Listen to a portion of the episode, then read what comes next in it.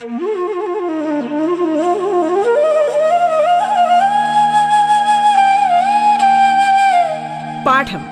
കേട്ടു പഠിക്കാൻ റേഡിയോ കേരളയിലൂടെ.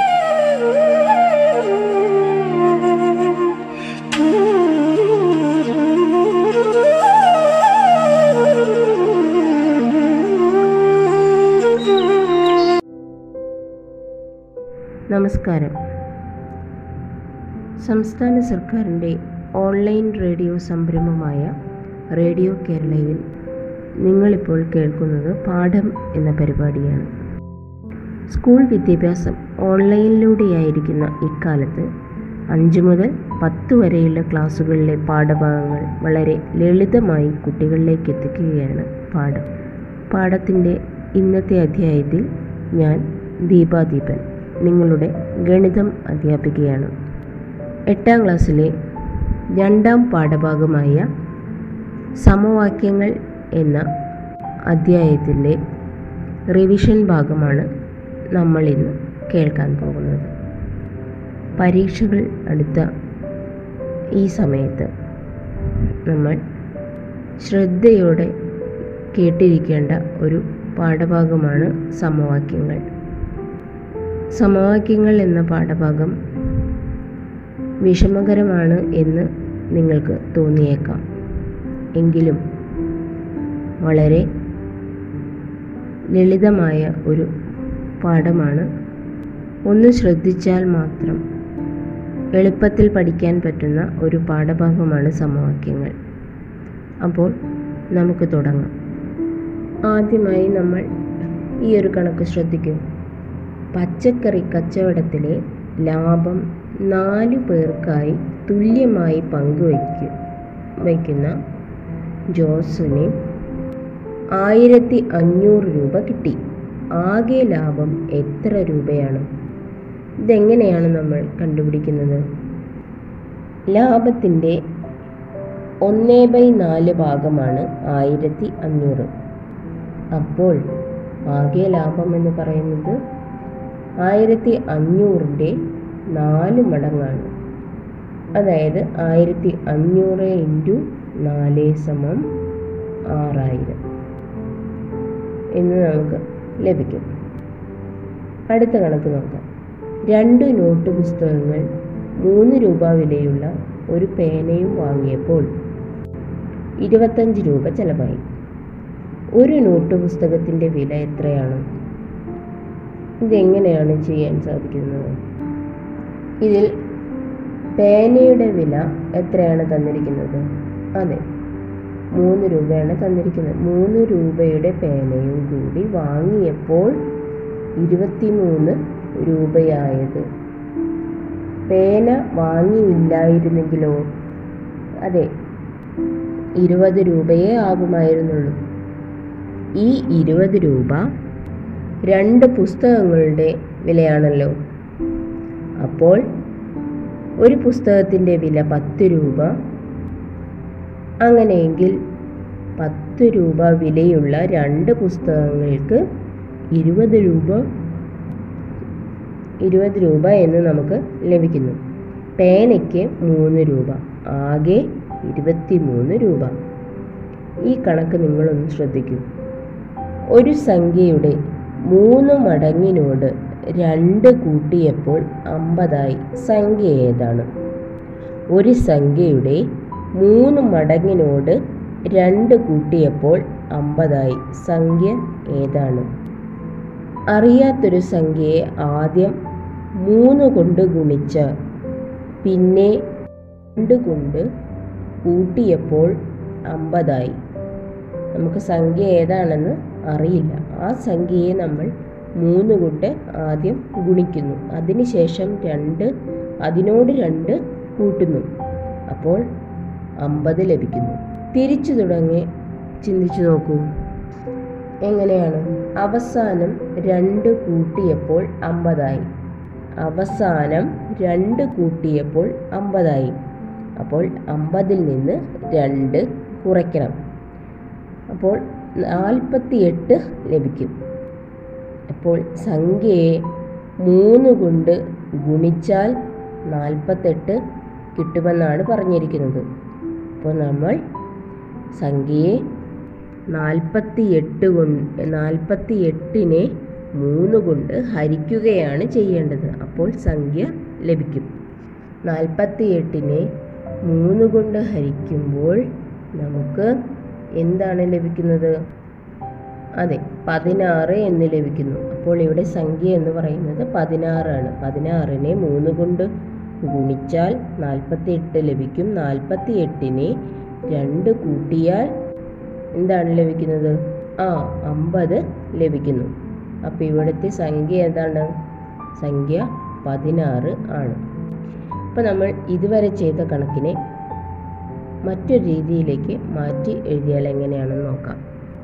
ഒരു സംഖ്യയുടെ മൂന്ന് മടങ്ങിൽ നിന്ന് രണ്ട് കുറച്ചപ്പോൾ നാൽപ്പതായി. സംഖ്യ ഏതാണ്? ചോദ്യം ശ്രദ്ധിച്ചു കേൾക്കുക. ഒരു സംഖ്യയുടെ മൂന്ന് മടങ്ങിൽ നിന്ന് രണ്ട് കുറച്ചപ്പോൾ നാൽപ്പതായി. സംഖ്യ ഏതാണ്? ഇവിടെ അവസാനം എന്താണ് പറഞ്ഞിരിക്കുന്നത്? രണ്ട് കുറച്ചപ്പോൾ എത്രയായെന്നാണ് പറഞ്ഞിരിക്കുന്നത്? നാൽപ്പതായി എന്നാണ് പറഞ്ഞിരിക്കുന്നത്. അപ്പോൾ ഏത് സംഖ്യ ഏത് ചിഹ്നമാണ് നമ്മളെടുത്ത് ചെയ്യാൻ പറഞ്ഞിരിക്കുന്നത് അതിന്റെ വിപരീതം വേണം നമ്മൾ ചെയ്തു നോക്കാൻ. അപ്പോൾ നാൽപ്പതിൽ നിന്ന് രണ്ട് കുറയ്ക്കുക എന്നാണ് പറഞ്ഞേക്കുന്നത്.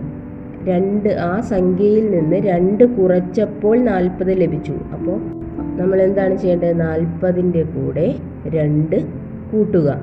രണ്ട് കൂട്ടിയപ്പോൾ എത്രയാണ് ലഭിക്കുന്നത്? നാൽപ്പത്തി രണ്ട് ലഭിക്കുന്നു.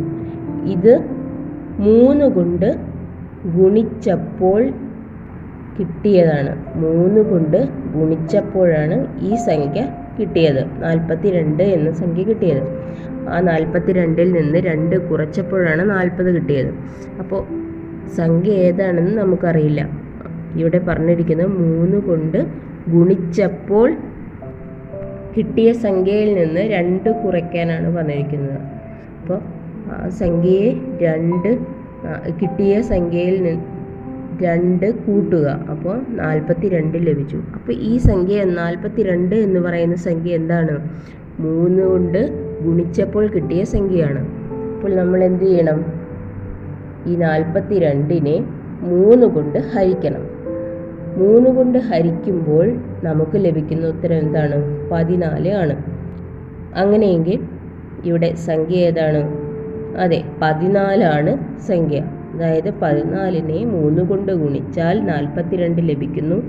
ആ നാൽപ്പത്തിരണ്ടിൽ നിന്ന് രണ്ട് കുറച്ചപ്പോഴാണ് നമുക്ക് നാൽപ്പത് ലഭിച്ചത്.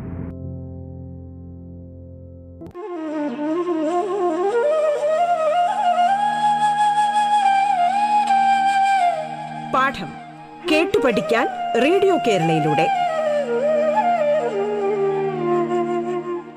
പാഠത്തിൽ ഇനി ഇടവേള.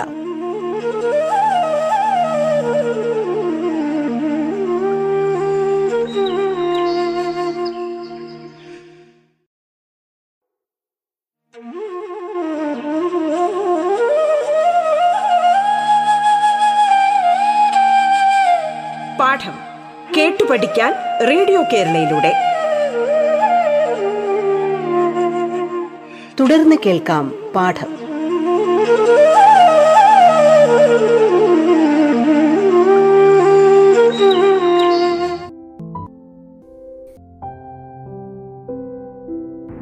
അടുത്തതായി മറ്റൊരു കണക്ക് നോക്കാം.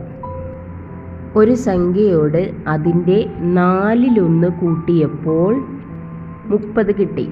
സംഖ്യ ഏതാണ്? ചോദ്യം എന്താണ്? ഒരു സംഖ്യയെ അതിന്റെ നാലിലൊന്ന് കൂട്ടിയപ്പോൾ മുപ്പത് കിട്ടി. സംഖ്യ ഏതാണ്? സംഖ്യയെ അതിന്റെ നാലിലൊന്ന് കൂട്ടിയപ്പോൾ സംഖ്യയുടെ അഞ്ച് ബൈ നാല് മടങ്ങാണല്ലോ. അതായത് സംഖ്യയുടെ അഞ്ച് ബൈ നാല് മടങ്ങാണ് മുപ്പത്. അപ്പോൾ സംഖ്യയുടെ സംഖ്യ മുപ്പതിന്റെ നാല് ബൈ അഞ്ച് മടങ്ങാണ്. സംഖ്യ മുപ്പതിന്റെ നാല് ബൈ അഞ്ച് മടങ്ങാണ്. അതായത് മുപ്പത് ഇന്റു നാല് ബൈ അഞ്ച് സമം എത്രയാണ്? ഇരുപത്തി നാല് എന്ന് നമുക്ക് ലഭിക്കും. ഇനി നമുക്ക് ഇത്തരം കണക്കുകൾ അതിനെ നമുക്ക് ബീജഗണിത രീതിയിലേക്ക് എങ്ങനെയാണ് പറയുന്നതെന്ന് നോക്കാം. ഇപ്പോൾ ചെയ്ത കണക്കുകളെല്ലാം പൊതു സ്വഭാവം എന്താണ്? അവയുടെ പൊതു സ്വഭാവം എന്ന് പറയുന്നത് ഏതോ ഒരു സംഖ്യയിൽ ചില ക്രിയകളെല്ലാം ചെയ്തപ്പോൾ കിട്ടിയ ഫലം ഏതോ ഒരു സംഖ്യയാണെന്ന് പറഞ്ഞിട്ടുണ്ട്. തുടങ്ങിയത് ഏതു സംഖ്യയിൽ നിന്നാണെന്ന് സൂചിപ്പിച്ചിട്ടുണ്ട് ഇല്ല. അതിനെ നമ്മൾ കണ്ടുപിടിക്കണം. എങ്ങനെയാണ് കണ്ടുപിടിച്ചത്? ചെയ്ത ക്രിയകളെയെല്ലാം വിപരീത ക്രിയകൾ അവസാനം ചെയ്ത് ചെയ്തത് ആദ്യം തന്നെ ക്രമത്തിൽ ചെയ്യുക. ഉദാഹരണമായി റഷീദ നാല് കിലോഗ്രാം വെണ്ടയ്ക്കയും പത്ത് രൂപയ്ക്ക് മല്ലിയിലയും കറിവേപ്പിലയും മുതലായവയും വാങ്ങിയപ്പോൾ നൂറ്റി മുപ്പത് രൂപയായി. ഒരു കിലോഗ്രാം വെണ്ടയ്ക്കയുടെ വില എന്താണ്? ആദ്യം ഇത് കണക്കിന്റെ ഭാഷയിൽ എഴുതാം. ഒരു സംഖ്യയെ നാല് കൊണ്ട് ഗുണിച്ച് പത്ത് കൂട്ടിയപ്പോൾ നൂറ്റി മുപ്പത് കിട്ടി. സംഖ്യ ഏതാണ്? എങ്ങനെയാണ് തുടങ്ങിയത്? സംഖ്യ കണ്ടുപിടിക്കുന്നത് എങ്ങനെയാണ്? അവസാനം കിട്ടിയ പത്ത്. ആദ്യം കുറയ്ക്കുക. ആദ്യം ഗുണിച്ച നാല് പിന്നീട് ഹരിക്കുക. അതായത് നൂറ്റി മുപ്പത് മൈനസ് പത്ത്. ഹരിക്കണം നാല്. ഈ ക്രിയ ചെയ്യുമ്പോൾ നമുക്ക് സംഖ്യ ലഭിക്കുന്നു. നൂറ്റി മുപ്പത് മൈനസ് പത്ത് എന്ന് പറയുന്നത് നൂറ്റി ഇരുപതാണ് നൂറ്റി ഇരുപതിനെ നാല് കൊണ്ട് ഹരിക്കുമ്പോൾ നമുക്ക് മുപ്പത് ലഭിക്കുന്നു. എങ്ങനെ? അങ്ങനെ ഒരു കിലോഗ്രാം വെണ്ടയുടെ വില എന്ന് പറയുന്നത് മുപ്പതാണെന്ന് കാണാം. ഇനി ഈ കണക്ക് നോക്കൂ. പത്ത് മീറ്റർ നീളമുള്ള കമ്പി വളച്ച് ഒരു ചതുരമുണ്ടാക്കണം. വീതിയേക്കാൾ ഒരു മീറ്റർ കൂടുതൽ നീളം വേണം. നീളവും വീതിയും എത്രയാകണം? ആദ്യം പ്രശ്നത്തെ സംഖ്യകൾ മാത്രമായി ഉപയോഗിച്ച് നോക്കാം. ചതുരത്തിന്റെ ചുറ്റളവ് നീളവും വീതിയും കൂട്ടിയതിന്റെ രണ്ട് മടങ്ങാണല്ലോ. ഇവിടെ നീളം വീതിയേക്കാൾ ഒരു ഒന്ന് കൂടുതലാണ്. അപ്പോൾ നീളവും വീതിയും കൂടുകയാണ് എന്നാൽ വീതിയും നീ വീതിയും വീതിയോട് ഒന്ന് കൂടിയതും തമ്മിൽ കൂട്ടുക. അങ്ങനെയെങ്കിൽ പ്രശ്നം ഇതാണ്. ഒരു സംഖ്യയുടെയും അതിനോട് ഒന്ന് കൂടിയതിന്റെയും തുക രണ്ട് മടങ്ങ്. പത്ത് ആണ്. സംഖ്യ ഏതാണ്? അവസാനം എടുത്ത രണ്ട് മടങ്ങ് ഒഴിവാക്കിയാൽ ഇങ്ങനെ പറയാം. ഒരു സംഖ്യയുടെയും അതിനോട് ഒന്ന് കൂട്ടിയതിന്റെയും തുക അഞ്ച്. അങ്ങനെയെങ്കിൽ സംഖ്യ ഏതാണ്? ഏത് സംഖ്യയായാലും അത് അതിനോട് ഒന്ന് കൂട്ടിയും തമ്മിൽ കൂട്ടുന്നതും. അതിന്റെ രണ്ട് മടങ്ങിനോട് ഒന്ന് കൂടുന്നതിന്റെ തുല്യമാണെന്ന് ഏഴാം ക്ലാസ്സിൽ നിങ്ങൾ കണ്ടതാണ്. സംഖ്യാബന്ധങ്ങൾ എന്ന ഭാഗത്ത് നിങ്ങൾ ഇത്തരത്തിലുള്ള കണക്കുകൾ ശ്രദ്ധിച്ചു കാണും. ഇക്കാര്യം ബീജഗണത്തിൽ എങ്ങനെയാണ് എഴുതുന്നതെന്ന് നമുക്ക് നോക്കാം. അതാണ് നമുക്ക് സൗകര്യവും എക്സ് ഏതു സംഖ്യ ആയാലും എക്സ് പ്ലസ് എക്സ് പ്ലസ് ഒന്ന് സമം രണ്ട് എക്സ് പ്ലസ് ഒന്ന്. ഇപ്പോൾ ആലോചിക്കുന്ന കണക്കിലെ ഇക്കാര്യം ഉപയോഗിക്കാം. ഈ കണക്കിലെ സംഖ്യ എക്സ് എന്ന് എടുത്താൽ ഈ പ്രശ്നം ഇങ്ങനെയാകും. എക്സ് പ്ലസ് ഒന്ന് സമം അഞ്ച്. അങ്ങനെയെങ്കിൽ എക്സ് എത്ര? എന്താണ് ഇതിന്റെ അർത്ഥം? അതായത് ഒരു സംഖ്യയുടെ രണ്ട് മടങ്ങിനോട് ഒന്ന് കൂട്ടിയാൽ അഞ്ച് എന്ന ഉത്തരം കിട്ടുന്നു. അങ്ങനെയെങ്കിൽ സംഖ്യ ഏതാണെന്നാണ് ചോദിക്കുന്നത്. വിപരീത ക്രിയകളിലൂടെ സംഖ്യ കണ്ടുപിടിക്കാമല്ലോ. അഞ്ച് മൈനസ് ഒന്ന് ഹരിക്കണം രണ്ട് സമം രണ്ട്. അപ്പോൾ ചതുരത്തിന്റെ വീതി രണ്ട് മീറ്ററും നീളം മൂന്ന് മീറ്ററുമാണെന്ന് കിട്ടും. ഇങ്ങനെയുള്ള കണക്കുകൾ ആദ്യം മുതൽ തന്നെ ബീജഗണിതം ഉപയോഗിച്ച് ചെയ്യുന്നതാണ് ചിലപ്പോൾ സൗകര്യം. ഈ കണക്ക് നോക്കൂ. ഒരു കസേരയ്ക്കും മേശയ്ക്കും കൂടി നാലായിരത്തി അഞ്ഞൂറ് രൂപ വിലയാണ്. മേശയ്ക്ക് കസേരയേക്കാൾ പ ആയിരം രൂപ കൂടുതലാണ്. ഓരോന്നിന്റെയും വില എന്താണ്? ഇവിടെ കസേരയുടെ വില എക്സ് രൂപ എന്നെടുത്ത് ചെയ്തു നോക്കൂ. മേശയുടെ വില ആയിരം രൂപ കൂടുതലായതിനാൽ അതിന്റെ വില എക്സ് പ്ലസ് ആയിരം രൂപ. അപ്പോൾ പ്രശ്നത്തിന്റെ ബീജഗണിത രൂപം എക്സ് പ്ലസ് എക്സ് പ്ലസ് ആയിരം സമം നാലായിരത്തി അഞ്ഞൂറ് ആണെങ്കിൽ എക്സ് എത്ര? ഇതിൽ എക്സ് പ്ലസ് എക്സ് പ്ലസ് ആയിരം എന്നതിന്റെ എങ്ങനെ മാറ്റി എഴുതാം? എക്സ് പ്ലസ് എക്സ് പ്ലസ് ആയിരം എന്ന് പറയുന്നത് രണ്ട് എക്സ് പ്ലസ് ആയിരം ആണ്. അപ്പോൾ പ്രശ്നം ഇങ്ങനെയാകും. രണ്ട് എക്സ് പ്ലസ് ആയിരം സമം നാലായിരത്തി അഞ്ഞൂറ് ഇതിൽ എക്സിന്റെ വില എത്രയായിരിക്കും?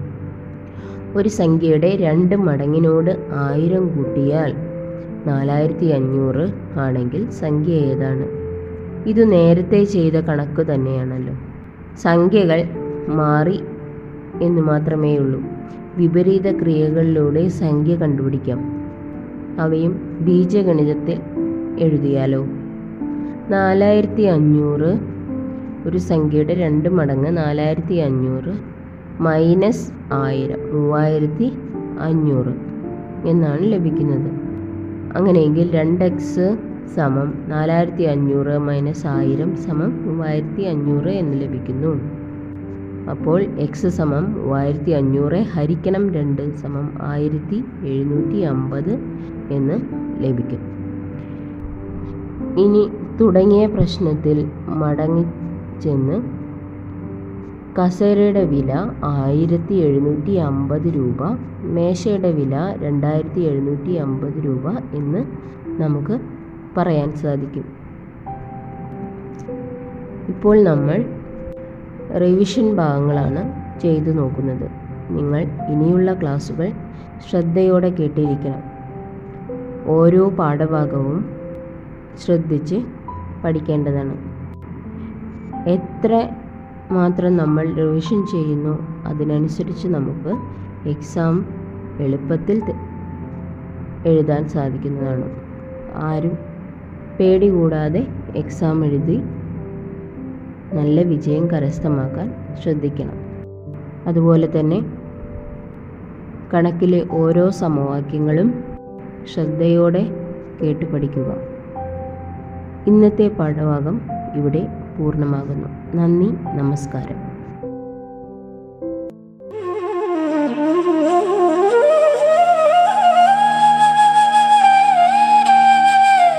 പാഠം കേട്ടു പഠിക്കാൻ റേഡിയോ കേരളയിലൂടെ. പാഠത്തിന്റെ ഇന്നത്തെ അധ്യായം പൂർണമാകുന്നു.